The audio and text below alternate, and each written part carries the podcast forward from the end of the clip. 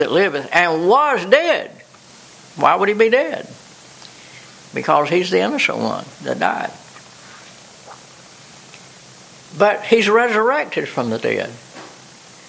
And so, all in between, in understanding this amazing gospel, this good news, uh, is that a person can be saved by this Creator God who loves us more than we could ever know. He died for us in our place. And it, it goes against every sense of justice that we're aware of. How in the world can an innocent person die for a guilty person and the guilty person go free and be treated throughout all eternity to come as innocent? Absolutely innocent. Um, and Jesus Christ suffer upon himself the penalty of what we did. This is an amazing thing. It's, it's just absolutely amazing. But in the mind of God, in his, in his incredible genius, uh, he has provided us his understanding about this mystery that doesn't make any sense whatsoever to rational people. In this respect, how could an innocent person die in the place of a guilty person? And somehow or other they be converted, at least the way God sees them, from being a monster of iniquity to being someone that he wants to adopt into his family as a son of God, as a child of God. How do we understand such things? Such things? I'm going to tell you something, folks. I've thought about this so many times. I have no idea how I got saved. I really don't. I have pondered this thought for many years. I, when during the time that the Lord was drawing me to Himself, and eventually uh, put me in the ministry, which He does to every person, everybody that's a Christian is put in the ministry. I I have not got with whatever understanding I have gleaned from Scripture over all of these years. I have no clue as to how this could have happened. And, and the reason is because I, I think about how I was all my life from time of birth until this the Lord entered into my life in a conscious way. And there was nothing in me whatsoever that uh, would have saved me from my nature, which was to get up every day and just think about myself and how I viewed the world and thought about life and in terms of what I wanted to do. And every day of my life, I would get up that way with my thoughts and my ways. And I lived like that for 26 years. Absolutely. I also believe that everybody else I ever knew lived the same way. I wasn't an oddball in terms of living that way because everybody lives that way. Until this mysterious thing happens that no man can really explain. There's no way you can explain it. It's too high. It, it's, a, it's a mystery that is somehow or other, uh, it resides in the mind of this amazing God. And understanding how a person could get saved the Lord gives us some things that certainly bring us to Christ to the end that we can be saved, but how to enter into the mystery of how an innocent person could die for a guilty person. And somehow or other, we become converted in the mind of God to be viewed by Him as holy, unblameable, and unreprovable. I have no clue how to explain that. But I know it's true. I believe it with all my soul that this is something that is, is so deep in the nature and character and personality of God that we'll be spending eternity just studying the wonder of it all. Just the wonder of how He could love us the way that He does. But He does. And there's no doubt about it. And so, in the book of the Revelation, we have in chapter 1 and verse 18, if you think about it, the same thing that you have in Genesis chapter 3 and verse 21, where he took coats of skin and he clothed Adam and Eve. You can't do that without an animal dying. And I believe the animals were lambs. They were lambs. And, and God Himself slew those lambs. Adam and Eve did not go out and, and provide a sacrifice, they didn't. God provided Himself a sacrifice in the giving of His own beloved Son. It's right there when you think about it. The innocent lamb was a type of Jesus Christ, and it's what John the Baptist meant when he said, Behold the Lamb of God, which taketh away the sin of the world. It's as plain as it can be in Scripture. And then when you get to Revelation chapter 1 and verse 18, he said, I'm he that liveth and was dead. Who was dead? Well, he tells us Jesus Christ was dead. Why was he dead? Because of what we read in Genesis chapter 3 in verse 21. He loved Adam and Eve. They were created in his image. And he loved them.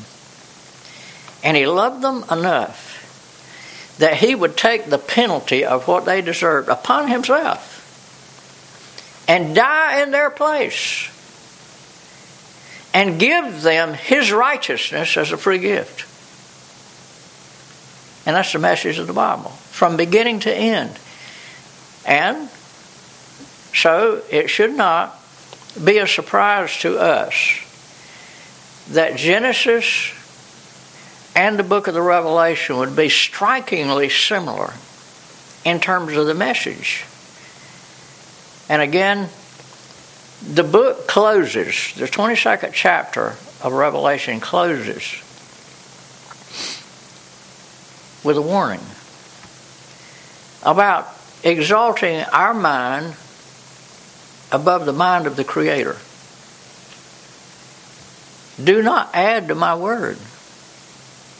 Do not take away from my word. Because if you do, I'll take your name out of the Lamb's book of life. You'll lose your soul forever. And you have this free will. And I will never infringe upon your freedom to choose. But I will give you the reasons in the volume of the book as to why you should fear not me, because I'm the Savior. But fear yourself. Because it'll be you that damns your own soul through unbelief of my word. That's the message of the Bible. God has never condemned anyone.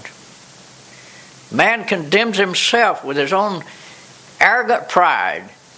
And that's how it comes about. And so the idea that God, in reality, is forcing us to be robots is one of the most offensive things that you could ever think toward God. Because it, runs roughshod over the whole meaning of free will. And God does not infringe upon the free will of man. But what He does out of mercy and grace is He teaches us, He brings us to the law, to the schoolmaster, to educate us about Himself and about ourselves and the true fear factor. It's not the Savior, it's not the lifeguard. The one to fear is yourself and what you can do with that free will if you choose to use it wrong, the way Adam and Eve did. And if you choose to use it wrong, uh, contrary to my word, as though you're as smart as I am, as though you can improve on my perfection, then you will lose your soul forever. So that's the message of the Bible. And so I think it's very important as we come to these closing thoughts in the book of the Revelation to remember the similarities between how the Bible begins and how the Bible ends.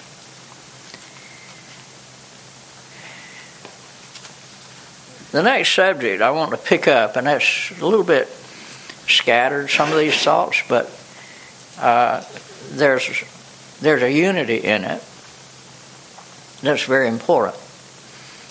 Um, and some of these things we, we've touched on already, but I want to try to put it together in a way that maybe it'll be a little clearer in our thinking.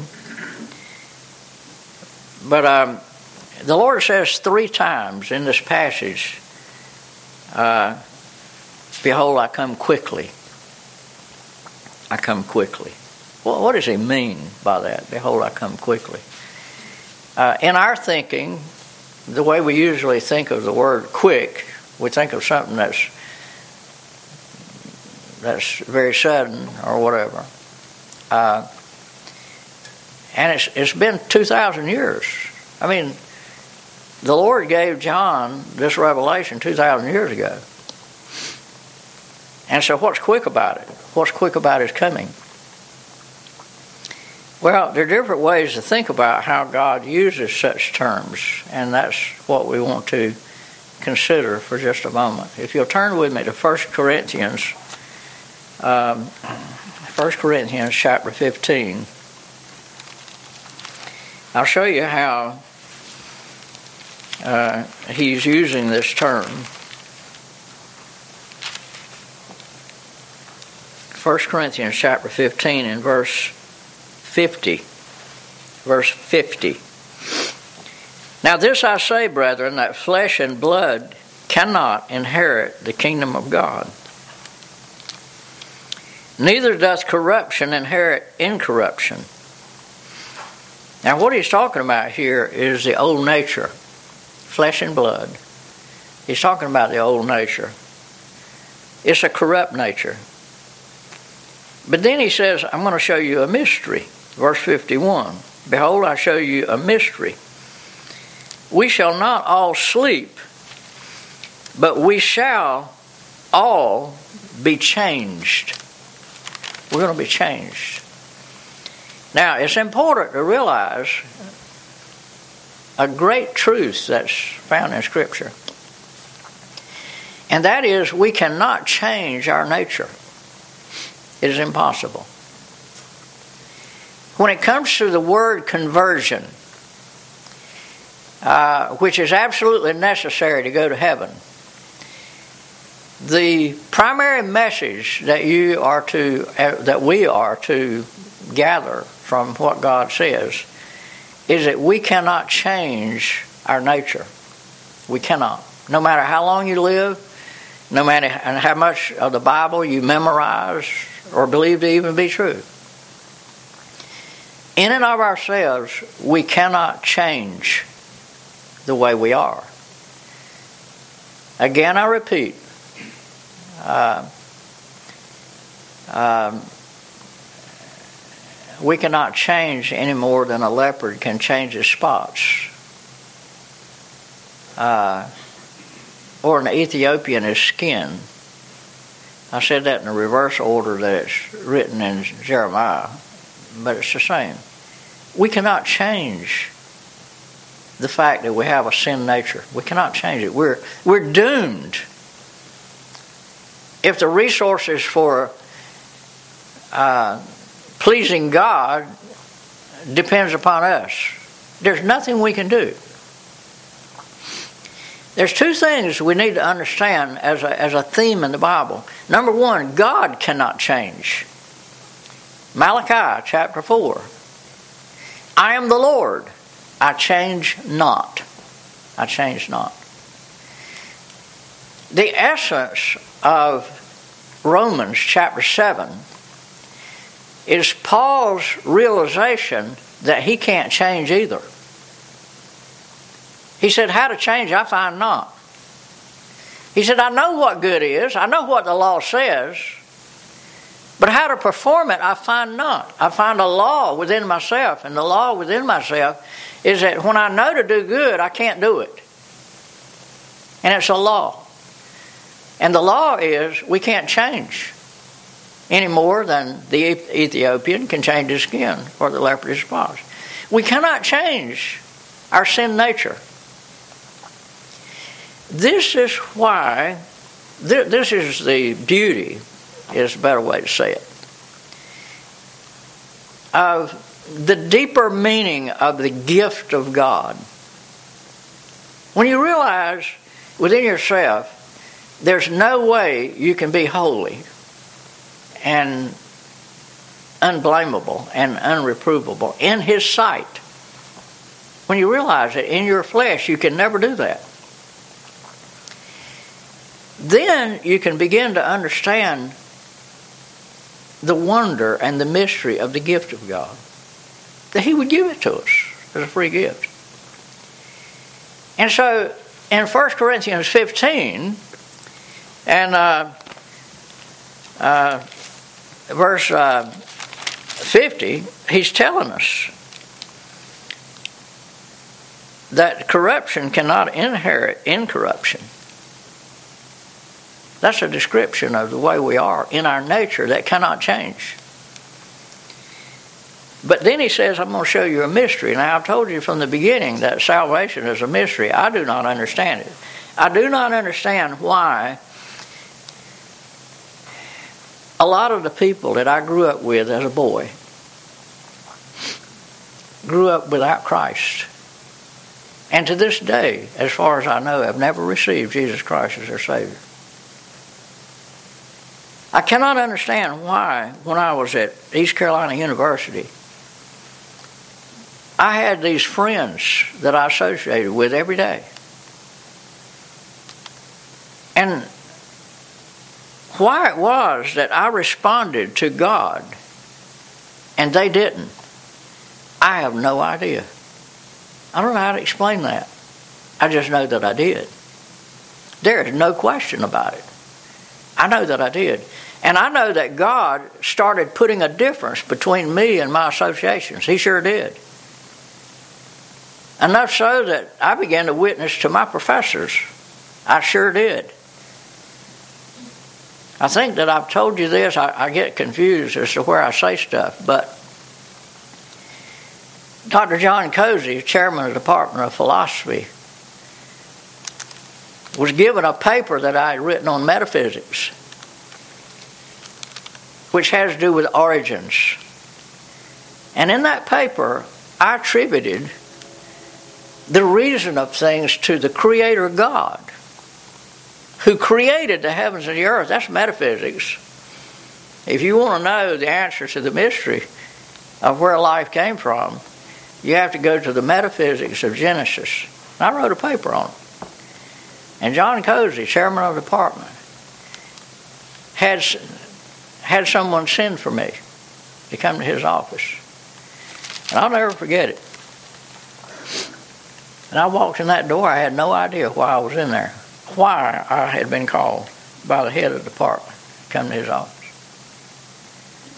And he looked at me and he said, I read your paper. And he took it and he threw it down on the desk. And he looked at me and he pointed his finger at me. And here's what he said I'll never forget it as long as I live. He said, Shape up or ship out. This is not acceptable. God had been working on me, putting a difference in my mind concerning everything, my worldview. That's what philosophy is, you know, worldview. And I was falling on the side of creation in my metaphysics. And the chairman of that department, of that evil institution, that citadel of Satan,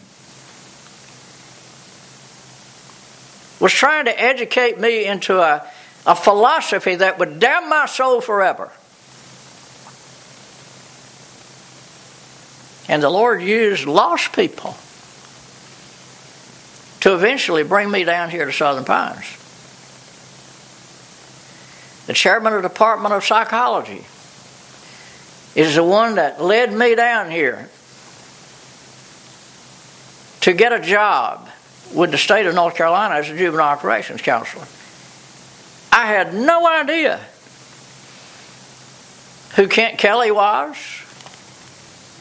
or Calvary Memorial Church, and I had never heard of a Christian school that I that was in my acquaintance at all.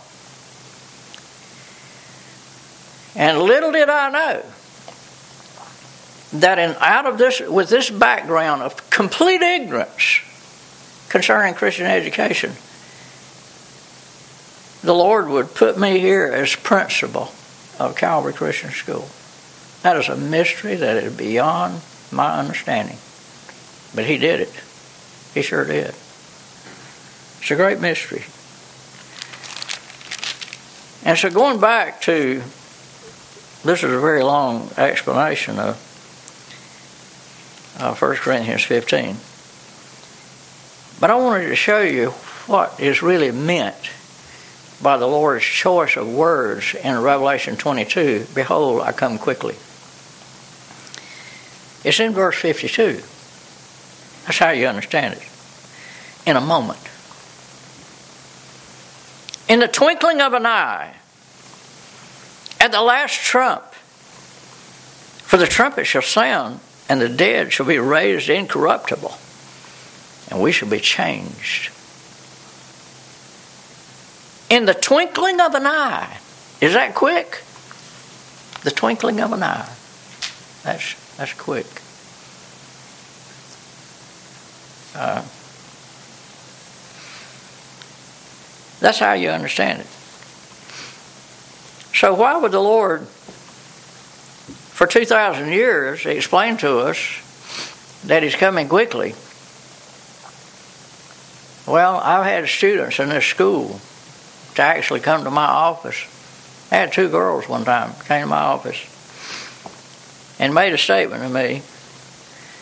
Mr. Creech, we believe that what you teach is true, but we're not ready for that yet.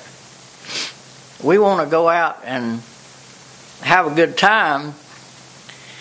And one of these days, we'll trust Christ and we'll get saved. I actually had two girls to tell me that in my office. I'll never forget it. I was able to follow the future of those two girls for a period of time both of them ended up running off with the, these boys, and both of them got pregnant. Neither one of them got married, and ended up in a trailer home with no one to support their livelihood.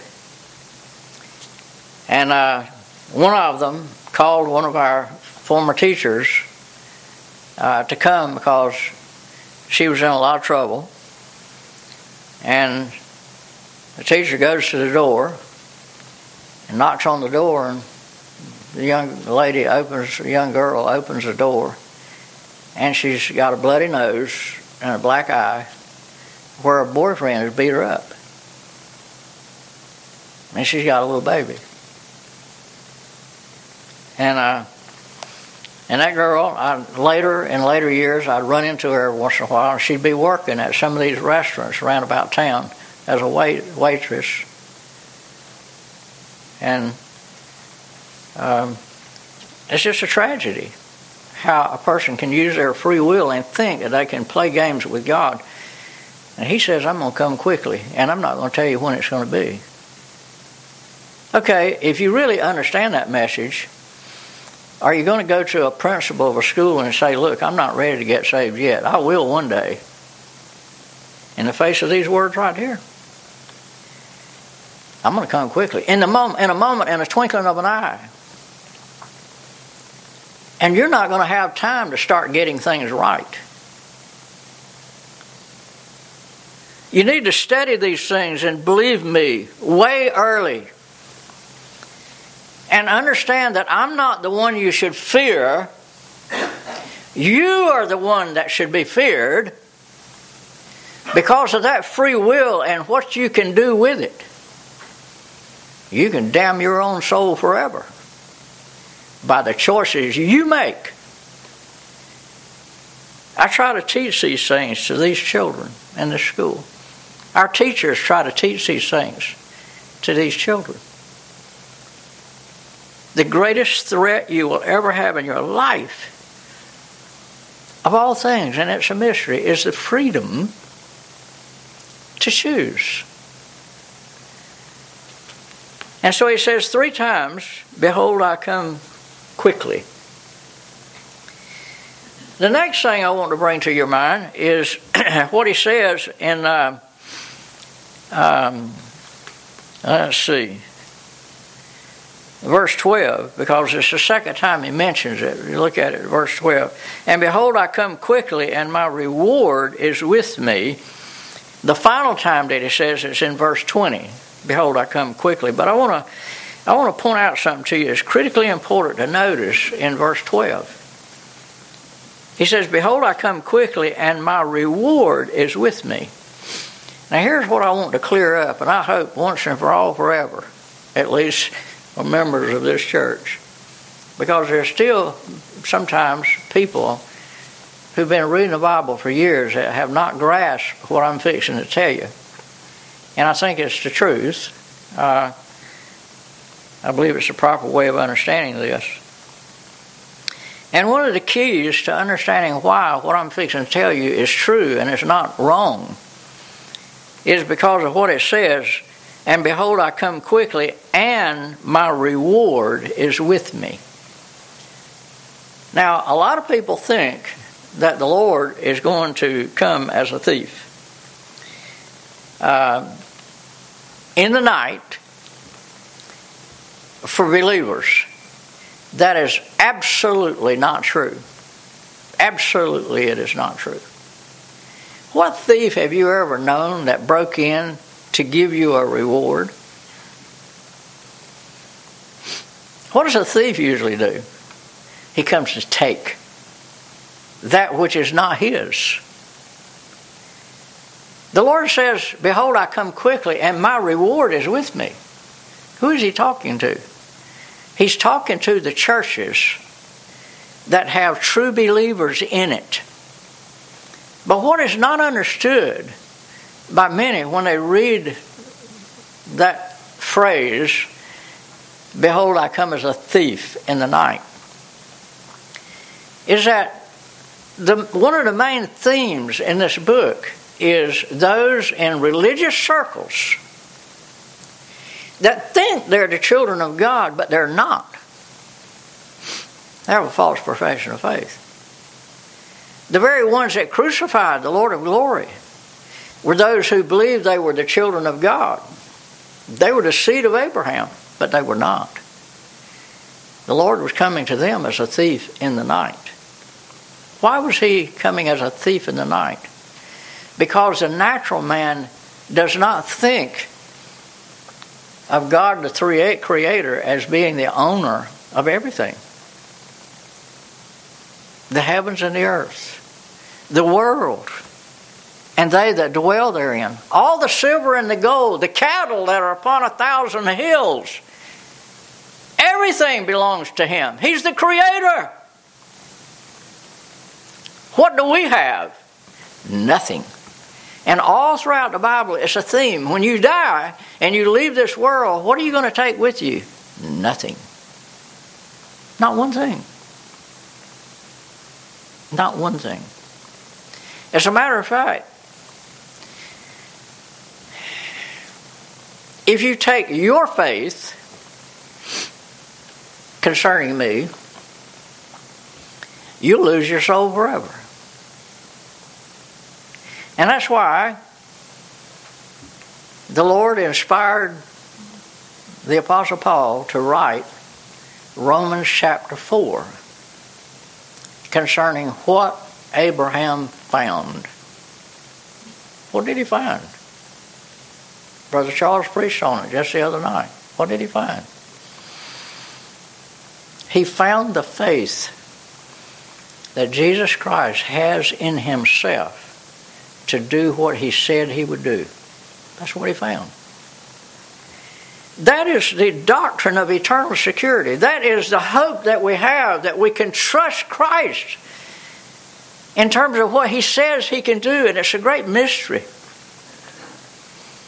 How did I get saved? I don't know. God Himself said it's a mystery. The rapture is a mystery. There's so much that's a mystery. I don't know how I got saved and my other friends did not. I don't know. I don't know how to explain it. But I know it happened. And I know that it's very real that there came a point in my life that I discovered this truth, this amazing truth of the faith of Christ. It's the faith of Christ. That's what we have to have to enter into this uh, this doctrine of so great salvation. It's the faith and the confidence that God has in Himself to do what He says He can do. And so this is so critically important for us to understand. Now, I, I would love to be able to go into some of these passages and, and, and show you, but look at look at Matthew chapter 24. Let's just go to that right quick. Matthew chapter 24 and verse 43. The Lord is answering the question of the disciples concerning his coming back. He says, When are you coming back? And so he gives them all these signs. And it, well, let's look at verse 42. That helps connect it better. Watch therefore, for you know not what hour your Lord doth come. And so you have to think about his coming quickly in the context of that. You do not know when he's coming back, but when he comes back, it's going to be quick. And so, if he's coming back quick, then what kind of mindset should you have in terms of your relationship with him? I'll tell you what it should be be always ready. And that's the meaning of it. Be always ready. Don't, don't count on yourself and what you understand or anything. You just be ready based on the message that I've given you from heaven about the need to get saved and know it. Because I'm going to come quickly. And there's not going to be time for you to start getting things right. You need to live right. You need to live right. You need to pray without ceasing. You need to walk in the Spirit. You need to study every day. You need to not forsake the assembling of yourselves together as some do. You need to be here in the meeting. And then he says in verse 43 But know this, that if the goodman of the house had known in what watch the thief would come, he would have watched and would not have suffered his house to be broken up. What is a broken up house?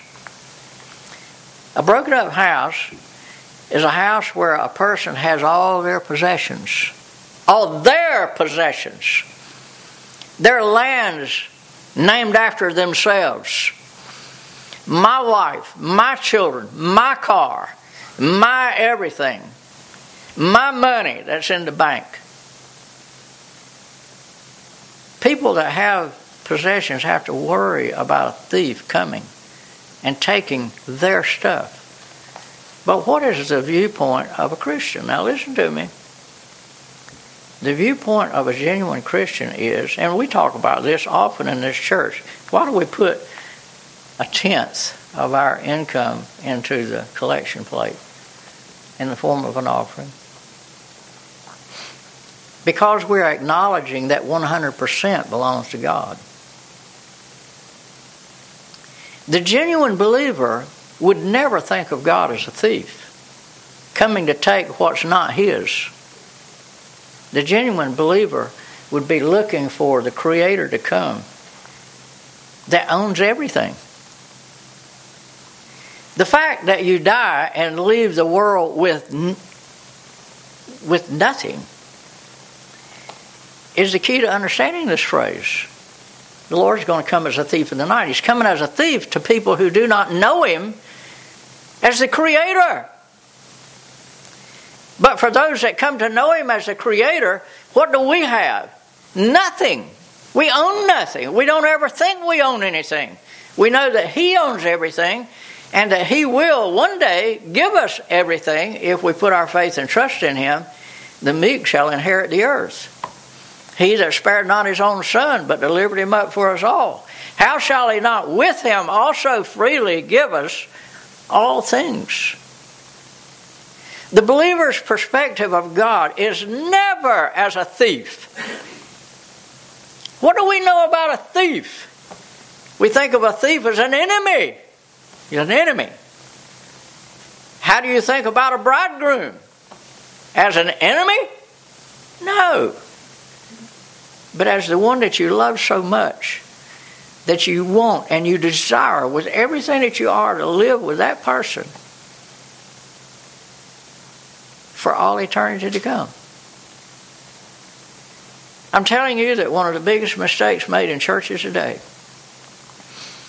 is preachers that do not explain this thing correctly. He comes as a thief in the night to the false professors in the church. He comes as a bridegroom to those that love him and understand that everything that they have is his. Belongs to him. We have nothing. How hard is that to understand? Okay, let, we're not going to turn to all of these. I want you to just notice. Uh, a couple of places. Let's go to Revelation chapter 3. Let's just look at that one because our time is getting gone. I'll show you how to properly understand it right here.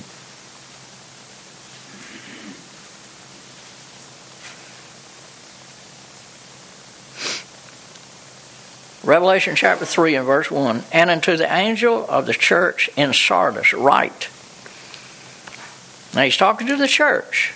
These things saith he that hath the seven stars of God and the seven stars. I know thy works. Now notice what he says that thou hast a name that thou livest and art dead. All right, notice the perspective because if you don't, you're not going to understand the phrase that we're fixing to look at. He says, Be watchful and strengthen the things which remain that are ready to die for I have not found thy works perfect before God. Now, what is he doing? He's addressing a church that's full of false professions. Professing Christians whose works are dead. They mean nothing to him. Verse 3 Remember, therefore, how thou hast received, what, uh, how thou hast received and heard, and hold fast and repent. If therefore thou shalt not watch, I will come on thee as a thief, and thou shalt not know what hour I will come upon thee. How does he use the phrase as a thief? Folks, how can anybody read this and not see this? He comes as a thief to those that are dead while they live. Their works are dead in his sight. They have not repented. He says, Repent. Because if you do not repent, I'm going to come to you as a thief in the night. And you're not going to be prepared for that quick return. I'm coming quickly.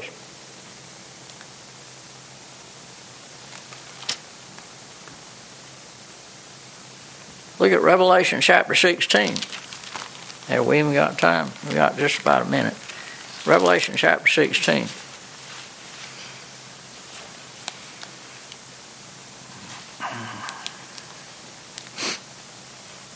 The 16th chapter is the, is the vile wrath of God. It's the wrath of God is the subject. Um,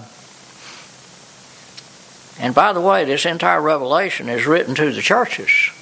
That's what we learn in the last chapter. Verse 15 Behold, I come as a thief. Blessed is he that watcheth and keepeth his garments, lest he walk naked and they see his shame. Okay, who's he coming as a thief to? Those that walk naked. Who's a person that walks naked? It's a person whose sin has not been covered by the skin of the Lamb. That's who it is. He comes as a thief to the false professor of salvation. He comes as the bridegroom to those that truly know him. So go back to, and we'll close with this thought Revelation chapter 22.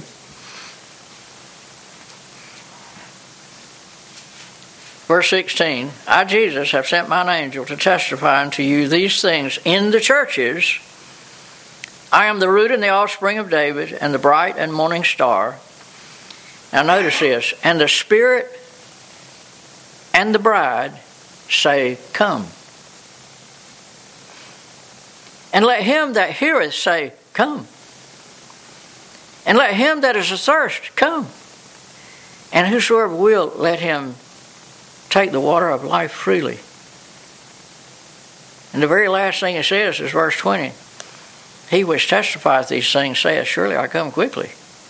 Amen. Even so, come Lord Jesus. Listen, God has given us His Spirit, and He's in us.